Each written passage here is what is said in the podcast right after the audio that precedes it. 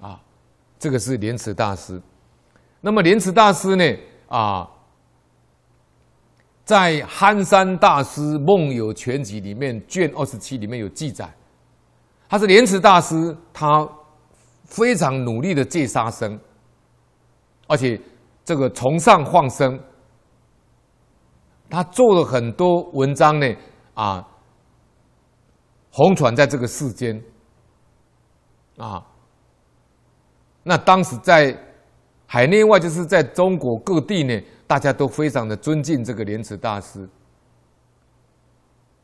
那么莲池大师曾经讲《圆觉经》以尽慈事，听众呢每天都上万人，哦，这个不简单呢，啊，莲池大师讲《圆觉经》有到一万多个听众呢。啊，那么莲池大师就要要建这个万公池啊，为放生池，要建立一个放生池。那么他八十岁的诞辰呢，啊，又把它拓宽了。后来有向他，他有请信众呢一起来建设这个放生池。啊，有上方跟长寿两池，啊，每年呢都差不多会一百余斤，啊，山中呢，啊，这个山中设呢放生所，那救这些灰走的这些这些动这些生物，啊，那这么放生的钱要多呢，怎么办呢？那这些。佛寺里面这些出家人，他们就捡口以养之，就大家是尽量节省。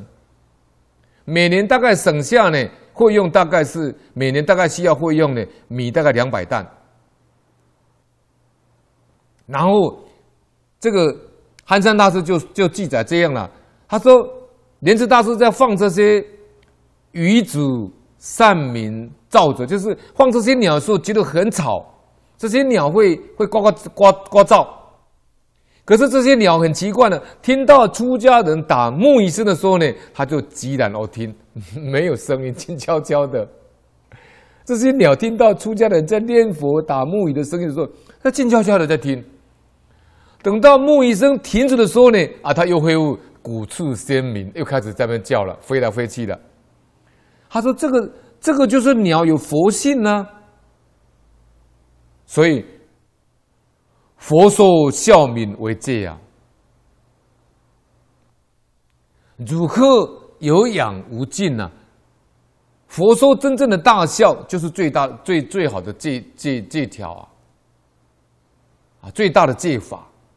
那么莲池大师对这些万这些动物呢，他供养他们呢，他有恭敬心呐，而且是有礼在里面呢。这不是已经达到孝的极致了吗？好